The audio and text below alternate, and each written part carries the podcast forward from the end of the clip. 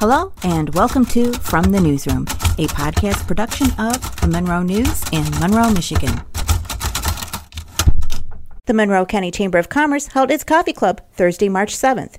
The guest speaker was Paul C. LaMarre III, Port Director of Port of Monroe. You can hear Matthew Budds asking some of the questions. And that's kind of been our model. Keep it lean and mean and nimble. Uh, don't manage an office staff, but utilize a core group of really good, like minded people, and then use consultants for the rest of our work uh, so that we're not managing an office, we're trying to develop cargo and uh, do as much as we can to redevelop the port. So, for people that don't know, uh, tell us about who you would call the port stakeholders, who, who's out at the port, what kind of uh, business we see going on there on a regular basis. Well, so you have the staple business that's been at the port really since uh, the opening of Monroe Power Plant. DTE Energy undoubtedly is our single most important stakeholder at the Port of Monroe, and that's because that power plant is a cargo machine. They utilize almost 10 million tons of coal a year uh, on the inbound, and folks don't realize everybody hears coal, everybody asks if that power plant's going away. If there's a last coal fired plant in North America, that will be it. And with that, it will continue to have deliveries by vessel and rail to make that power plant sustainable. What's really cool is that they also take in limestone. So we have marine coal. How many people have brochures in the room right now? So on the cover of that brochure is the motor vessel Paul R. Tregurtha. She's 1,013 feet long, 105 feet wide, is known as the Queen of the Lakes. The largest ship on the entire Great Lakes only serves St. Clair and Monroe. She's here every week during the shipping season, and folks wouldn't think that that vessel would be calling upon the port. They actually do a split load. And then the limestone that actually makes the power plant cleaner. What's really, really cool about that is that that comes from Lafarge at their Presque Isle quarry up in Michigan.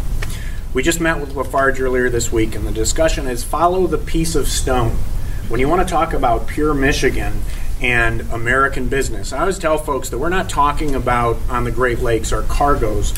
We're not talking about shipping shoes from China uh, or rubber duckies. We're talking about the steel that is in your automobiles, the coal that's keeping your lights on, the limestone that's in your driveway, and the grains that are on your kitchen table.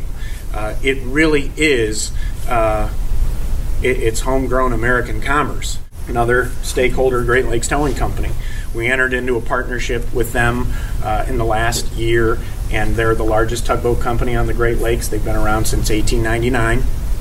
And at the Port of Monroe, uh, we now have the oldest commercially operating tugboat in the world stationed at the port.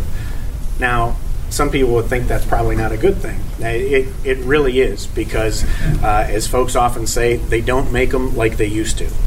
And we've been out ice breaking with this tug the last two weeks, but we've been doing it three months now. But just on the recent uh, ice breaking trips that we did, one even this morning, the ice has just gotten thicker over the course of the winter, and she cuts through it like butter.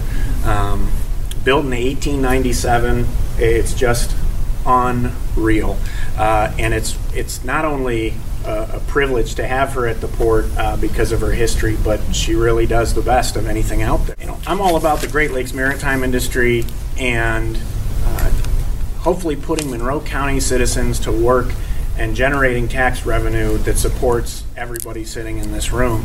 And it's hard to quantify how cargo actually affects taxes, but a great uh, representation is when we stage large projects like the Rover pipeline or a large wind tower project. And those have large taxable value just by that cargo sitting there. So you get the jobs, the tax base, and if there's a transportation related business that wants to locate there, like one we'll talk about in a little bit, then we'll consider uh, offering up property so that they can do that. But at the end of the day, any revenue that we generate at the Port of Monroe is sunk immediately back into our infrastructure that was created in 1932. And that's how it should be. The ones making money are the taxpayers that are, you know, running businesses out at the port. Uh, and ultimately, our mission is to see them be as successful as possible. You just listened to some of the remarks from Paul C. LaMarre III, Port Director of Port of Monroe, at the Monroe County Chamber of Commerce Coffee Club reception. Audio production by Paula Wethington of the Monroe News. This has been a podcast production of the Monroe News in Monroe, Michigan. Find us online at www.monroenews.com, on social media at screen name Monroe News, and in print seven days a week.